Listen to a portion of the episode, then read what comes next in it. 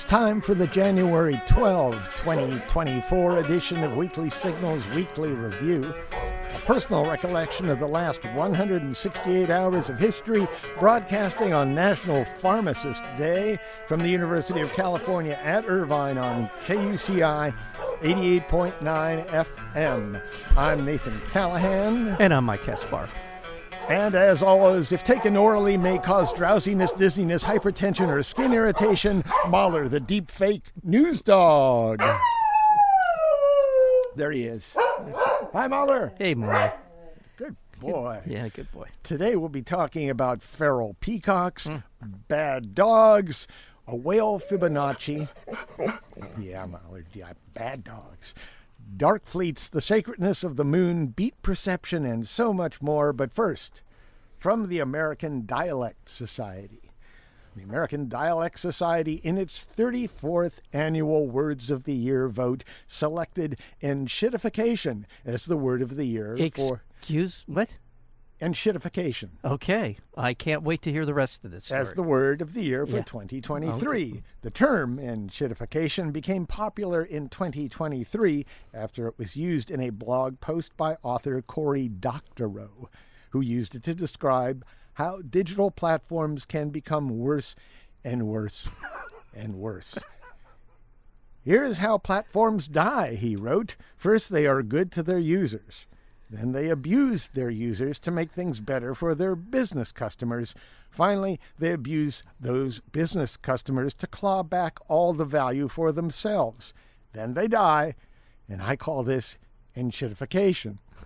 I think all of American business has experienced enshittification Yeah. in, in a lot of ways. and I say this, it, ironically, successful businesses. This is really uh, almost a, a standard model for what uh, what you're describing. So Yeah, yeah. yeah, In a companion vote, sibling organization, the American Name Society selected Gaza and Barbie as names of the year for 2023.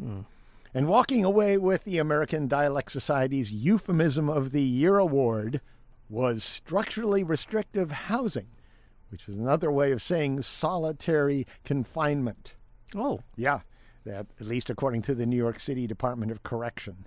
That's where that came well, from. that's clever, Yeah, um, disturbingly clever.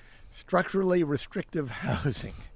God damn. Yeah. And that's for real. Yeah, that is for not- real. they're not being jokesters there. Yeah. By the way, Nathan, I need to get out more because the enshittification is the first time I've heard that word. So thank you.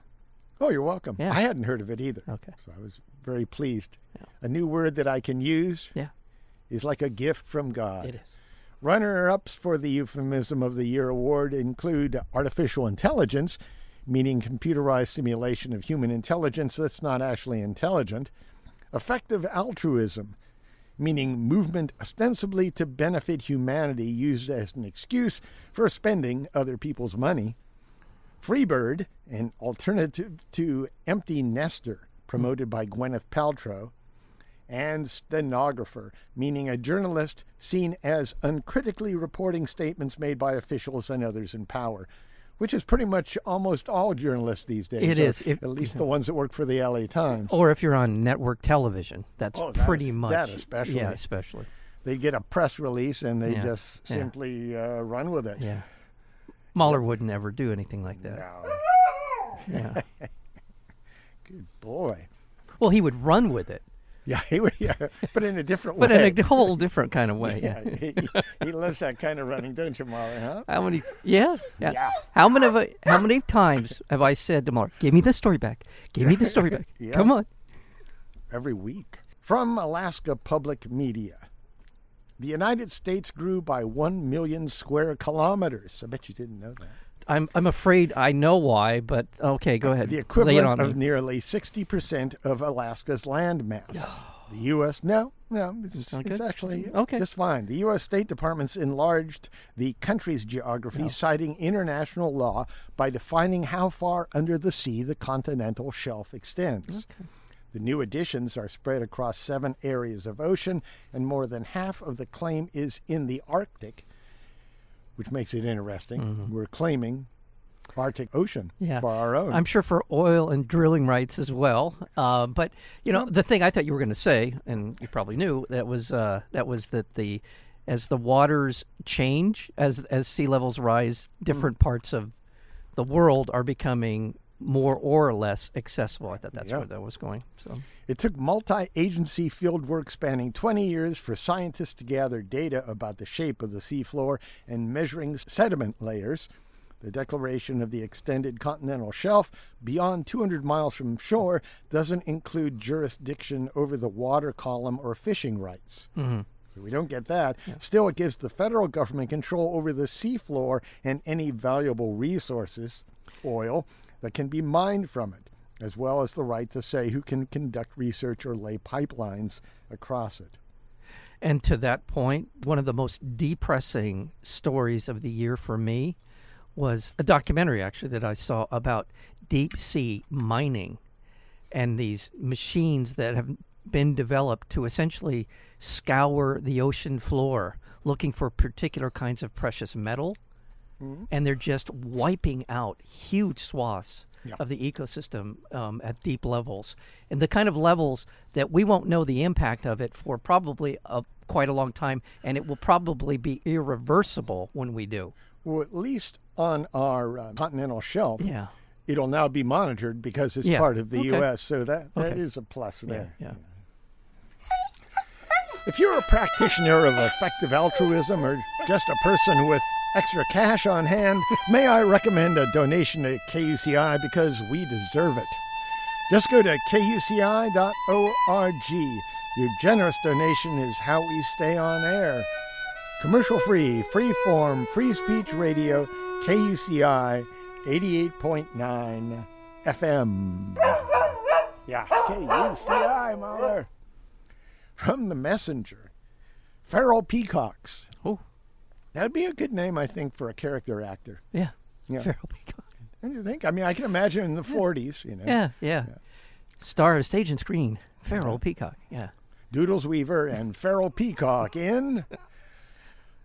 Feral peacocks in Heathwood, Texas, are stalking a neighborhood, smashing into cars, tearing up roofs, breaking windows, and chasing children.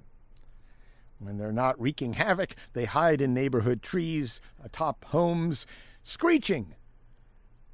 You know how peacocks go. You ever been around them? Actually, I was just going to say, my good friend Alberto, Yeah. his property, two acres of property up there in the Northern California, is awash, is overrun with peacocks. To his undying dismay, now his wife loves them. And about once or twice a year, they go into mating season, Well, that's when they go and crazy. the squawking is un. You almost can't hear yourself. it's a screech more than a squawk. It is a Yeah. screech, yeah. And I've been there when they have been getting busy, and it's so funny to watch the male as they put their plumage out, Uh-huh. and the females just start wailing and screaming. And everybody's screaming, and yeah, Well, I do. yeah, I do too. And by the way, for any of you interested in peacock porn, the act lasts about a minute. Yeah. It's very quick. So you could get that in a commercial break. You could. Yeah. You could actually. We could have a whole sponsored by Peacock Porn, and you would in one minute. It'd be plenty of time. Yeah. So. The peacocks are more aggressive due to inbreeding down there in Heathwood, Texas. They all come from a single, once captive flock. And Houston's climate, which is creating a never ending mating season now. So that's what's going on Yeah. there in Houston. The mating season aggression has the birds attacking their reflections in vehicles and windows, which leads to much of the damage. From NBC Houston, pair of stray dogs were caught on video causing more than a quarter of a million dollars worth of damage at a Houston car dealership. Hmm.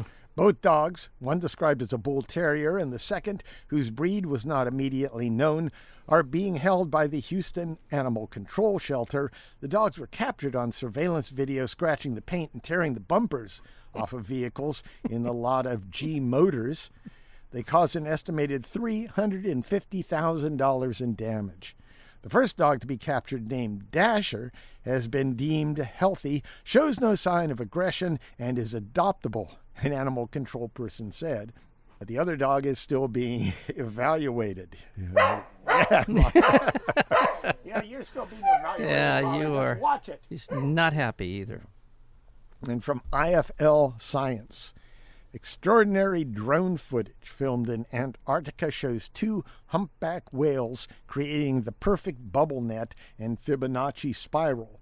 The bubble net feeding technique involves the whales diving below their prey, then using bubbles created from their blowholes to trap the fish closer to the surface of the water. Oh. So they're under them Yeah. and they blow these bubbles in a pattern to create almost like a net.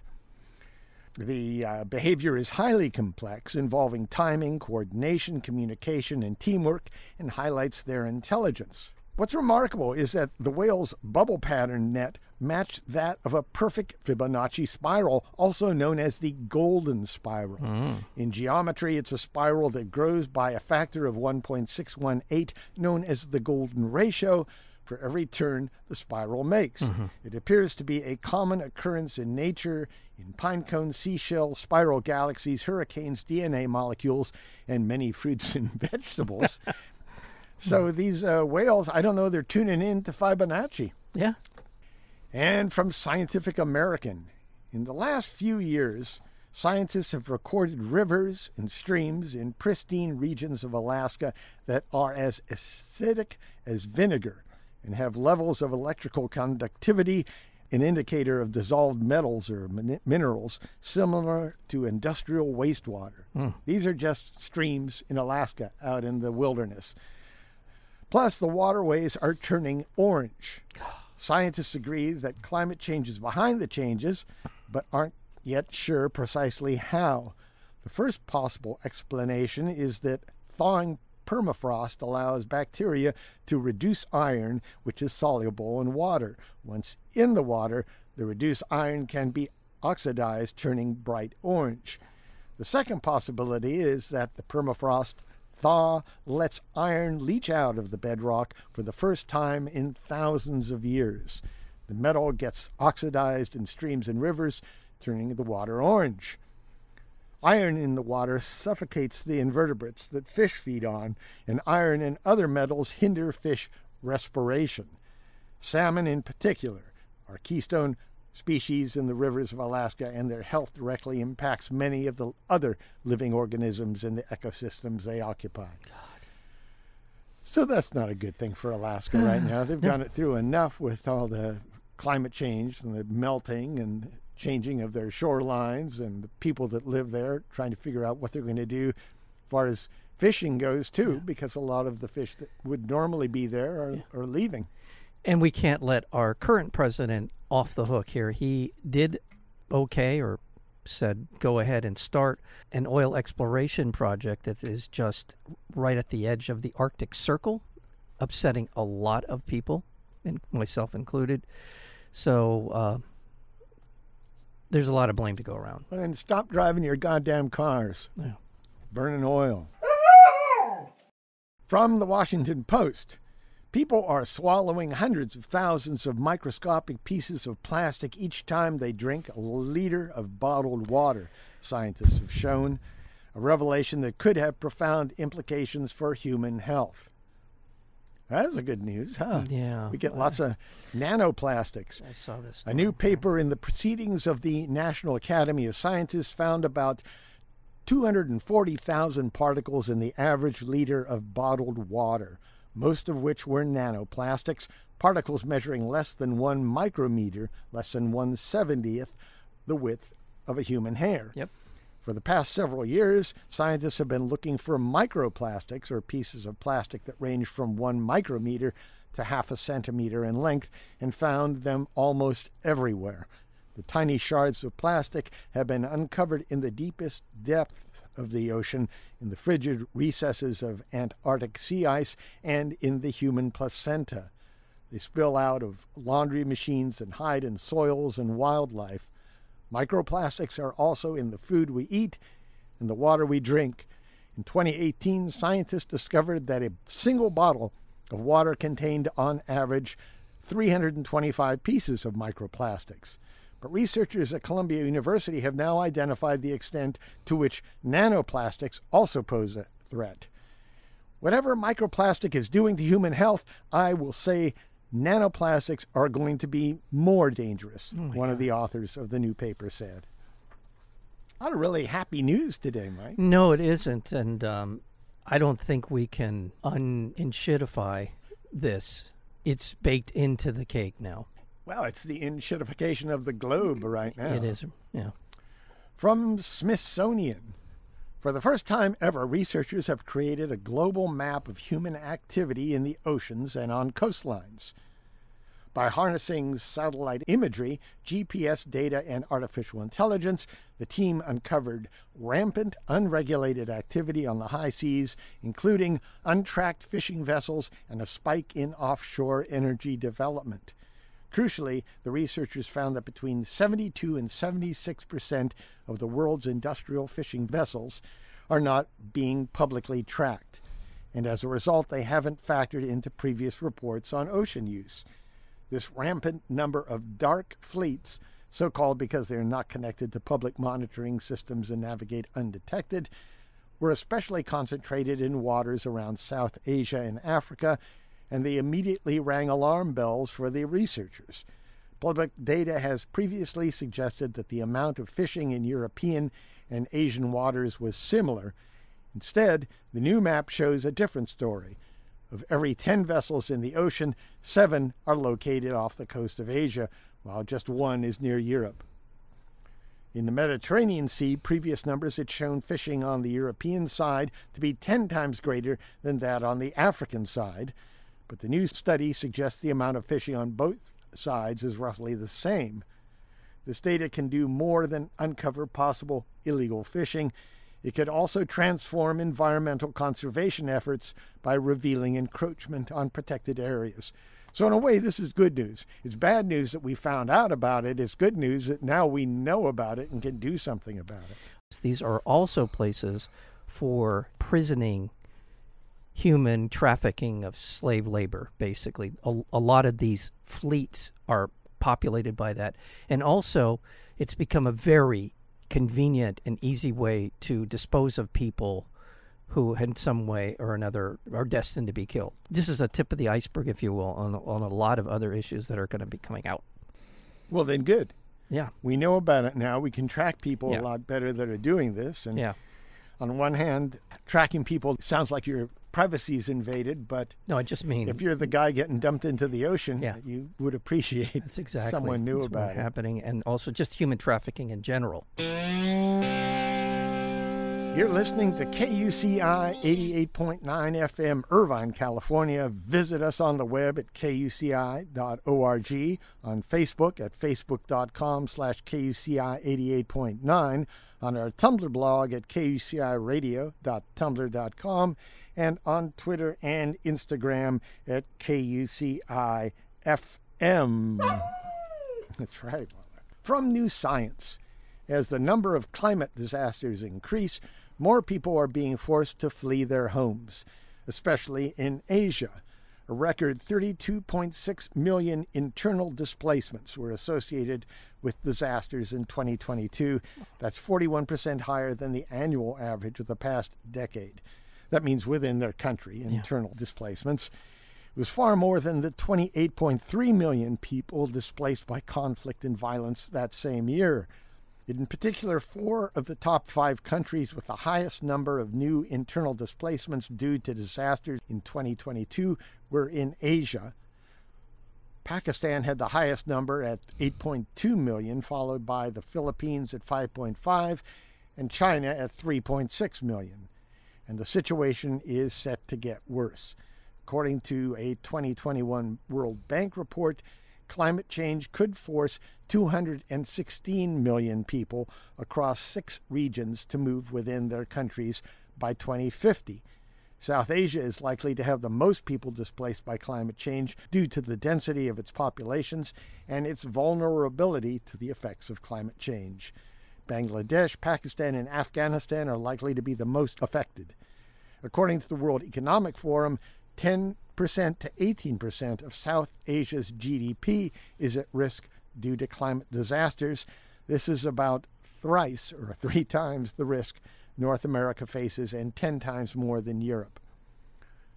So it sounds like Asia is in for it. You really are, and you you identified Bangladesh. That's the one I keep hearing about. Pakistan and Afghanistan. As I have said, we've talked about it before. I do not know in the coming decades how the nation state in many parts of the world survives. I don't know what happens when you all of a sudden have six million people either at your border or internally displaced. I don't think you can actually deal with that to the degree that you can maintain a civil society. Mobile homes. Floating mobile homes. Mm-hmm. From The Guardian.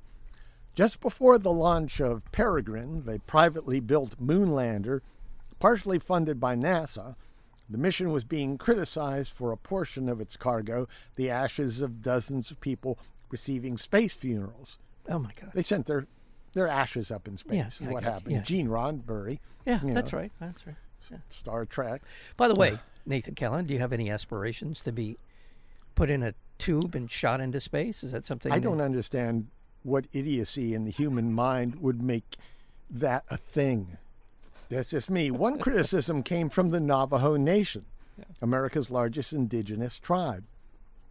The sacredness of the moon is deeply embedded in the spirituality and heritage of many indigenous cultures, including our own.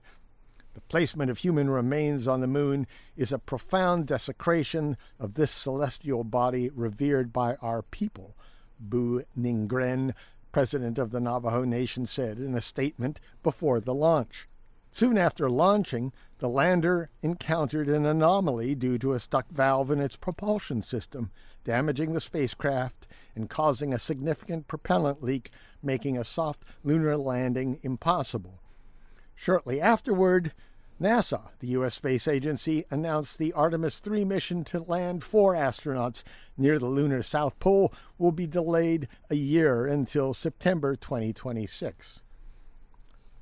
Now, as far as I know, no one's picking up on the story, but I think someone should talk to uh, uh, Bu Grin, the president of the Navajo Nation, and ask him if he thinks this was bad karma and that he recognized that.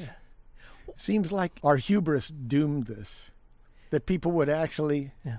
spend money and time and resources sending their ashes Yeah.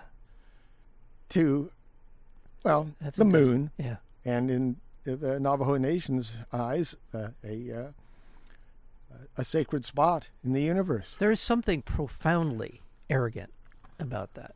I think so. People would say, "Oh no, no, you Yeah. know what? What you guys are spoil sports." But To what I don't end? know. To yeah, what- to what end? Is exactly? Do you expect somehow that the universe will re-energize your ashes into some living thing? Somehow, No, it's just no. it's part of their legacy. Yeah, you know, yeah, whatever the hell that means. yeah. From the Observer, astronomers are warning that an unrestricted rush to exploit the moon could cause irreparable damage to precious scientific sites. Gravitational wave research, black hole observations, studies in pinpoint life on tiny worlds that orbit distant stars, and others research could be jeopardized, they mm-hmm. say. For example, a few deep lunar craters have been discovered to have been shrouded in shadow since the moon formed billions of years ago. Sunlight has never reached their floors, and so they are unbelievably cold, probably only a few degrees above absolute zero. Now, absolute zero is the lowest temperature that's theoretically possible, at which the motion of particles that constitute heat would be minimal. Hmm. It is zero on the Kelvin scale, equivalent to minus 273.15 degrees centigrade or minus 459.67 degrees Fahrenheit. That is absolute zero. This low temperature makes these sites scientifically valuable. In fact, last week we talked about the possibility of freezing and preserving coral on these locations That's right.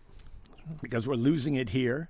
We're hoping to cryogenically keep them feasible in the future by freezing them, and that would be a great location because as long as you get it there, you'll have a library Yeah. or a uh, archive of coral. Does there, that sounds vaguely pathetic in a way?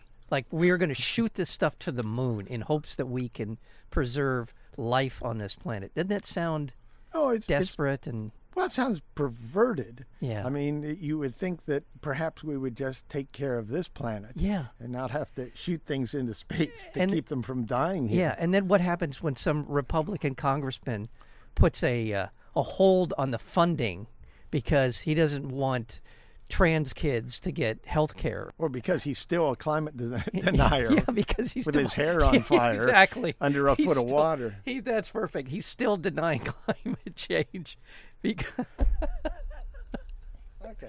oh god. In addition, it is thought these lightless craters may contain water in the form of supercold ice that did not evaporate as it did elsewhere on the moon during its early history. These sunless seas of ice could reveal precious information about the history of water's arrival, possibly via comets, on the moon and on nearby Earth, where it played a key role in the appearance of life.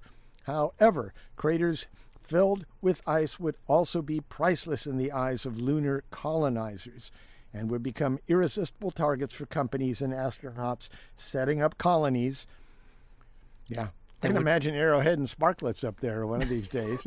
you got a colony on the moon. Yeah. You need your bottled water Bottled- and your nanoplastic. Yeah, exactly. le- the leaching- perfect the perfect marriage of corporate lunacy and venalness is putting putting lunar frozen lunar water in a bottle for people to run around in their gymnasiums with, holding it up uh-huh. for everyone to see how freaking cool they are. Yeah. I think you should run the advertising. I got it already. It's all right yeah. up here. Venal water from Ven- the moon. From BBC News, a brand new substance which could reduce lithium use in batteries has been discovered using artificial intelligence and supercomputing. The findings were made by Microsoft and the Pacific Northwest National Laboratory, which is part of the U.S. Department of Energy. Scientists say the material could potentially reduce lithium use by up to 70%. Fantastic. Seven zero. Microsoft researchers used AI and supercomputers to narrow down 32 million potential inorganic materials to 18 promising candidates in less than a week. A screening process that could have taken more than two decades to carry out using traditional lab methods. The process from inception to development of a working battery prototype took less than nine months. Microsoft and Pacific Northwest National Laboratory achieved this by using advanced AI and high performance computing, which combines large numbers of computers to solve complex scientific and mathematical tasks. The AI derived material, which at the moment is simply called N2116, is a solid state electrolyte that has been tested by scientists who took it from a raw material to a working prototype. It has the potential to be a sustainable energy storage solution because solid state batteries are far safer than traditional liquid or gel like lithium batteries. And from Science Daily, scientists confirmed that beat perception The what? The person that wrote this article, I, I thought was, uh, well, it was one of the researchers, and that accounts for their exactitude. Okay. All right. Okay. of, uh, and at the same time, vagueness. Mm. Scientists confirmed that beat perception, that would be musical beat I perception, Okay. is a distinct mechanism separate from statistical learning. In other words, it's not just a matter of numbers. There's something deeper going on. The study provides converging evidence on a newborn's beat perception's capabilities. In other words, a, a newborn might have some uh, groove going on. hmm Yeah. When they employed the same beat perception test on macaque monkeys, they found no evidence for beat processing, only a sensitivity to the regularity of the rhythms. Hmm. In other words, they probably were bouncing a little bit, but they weren't internalizing it and, and doing anything. There They was no it. Louie Bellson going on up there in the monkey They, world. they heard it Yeah. and they were responding, but not in the same way that you're talking. This suggests that the evolution of beat perception unfolded gradually among primates, reaching its pinnacle in you and me, Mike. Mm-hmm. Yeah. That would be us. Yeah, and manifesting with limitations in other species like chimpanzees and various other non human primates. So they got it, but we got the best part of it. according to this study. The study not only contributes to our understanding of the biological underpinnings of musicality, but also underscores the intricate and multifaceted nature of our capacity to perceive and engage with rhythmic elements in the auditory environment. Which is where we are here at uh, KUCI. We're in an auditory environment. We are steeped in an auditory environment. and you might, after uh, film school today, Mhm. at 10 o'clock, the Yeah. music begins. yes, You, and you can enrich your beat perception. absolutely. So, music can be viewed not only solely as a cultural phenomena, but also as possessing deep biological roots, apparently offering an evolutionary advantage to our species. Which advantage, I don't know. I, I guess we can dance and we can play along a lot better. We can enjoy it. I think that might be the real evolutionary advantage is it brings us joy. Yes. Of all of the human experiences, I would put music near and the enjoyment of music and the appreciation of music and the ability to create music way, way up on the list of things that makes humanity such a joy to be a part of. Yeah, I always have a test to, with people, and I, I think it defines who the monkeys are and who the humans are. I say if you could either have good food taken away from you, you still got you know Yeah. whatever you still get a- Serviceable food. You get yeah serviceable food, good food or good music. What would you rather have taken away from you? Yeah, I agree. And I'm with you on this. And I would you know take take away the good food. Yeah, You know yeah. I want to be healthy. Yeah.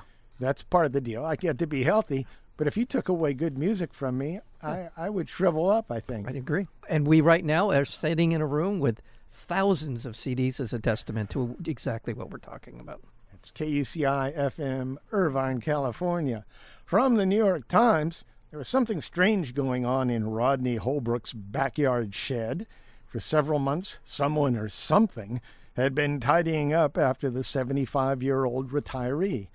Every morning when he checked on his workbench, miscellaneous items had been cleared away and placed in a small box nearby. At first, it was some bird food and nuts being moved around. Then a few screws he had left out mysteriously appeared in the box. To investigate, Holbrook set up a night vision camera and caught the mysterious visitor. Lo and behold, I got a video of a mouse, he said, tidying up for me. Wow. Yeah. In videos captured by Holbrook, a small mouse carries clothes pegs, cups, and even cable ties to the box with an enviable focus. A stick more than twice its length is no problem. A cork goes neatly into the pile, as do lids. I'm just awed by it, really, Holbrook, a retired postal worker, said. Every day I take it all back out again, and it's all back in. Oh, you're kidding. No. Apparently, he has an OCD mouse, I think. Wow. Either that or they did suggest that there's a possibility that he's covering up some food that he's placed there and he's bringing it all into this box.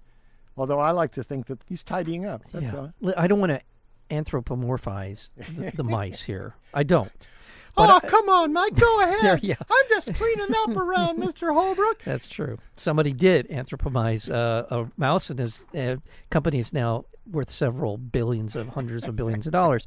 But I do think that we are only at the very beginning of understanding animals and their version of intelligence and the interaction between us and them Yeah. is a field by which I think AI will have some impact on an understanding that these are sentient creatures and they need to be respected. Yeah, And finally, from the Associated Press, police in Alabama say a man crashed his car outside a Bass Pro Shop, stripped down naked, and then plunged into the giant aquarium inside the store.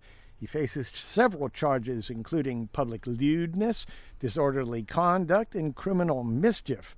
The ordeal happened in front of shocked shoppers in the town just outside Birmingham.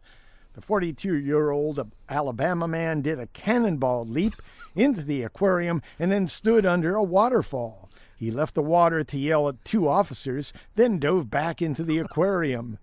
He eventually climbed over the side of the aquarium and fell to the concrete floor below, where police apprehended him.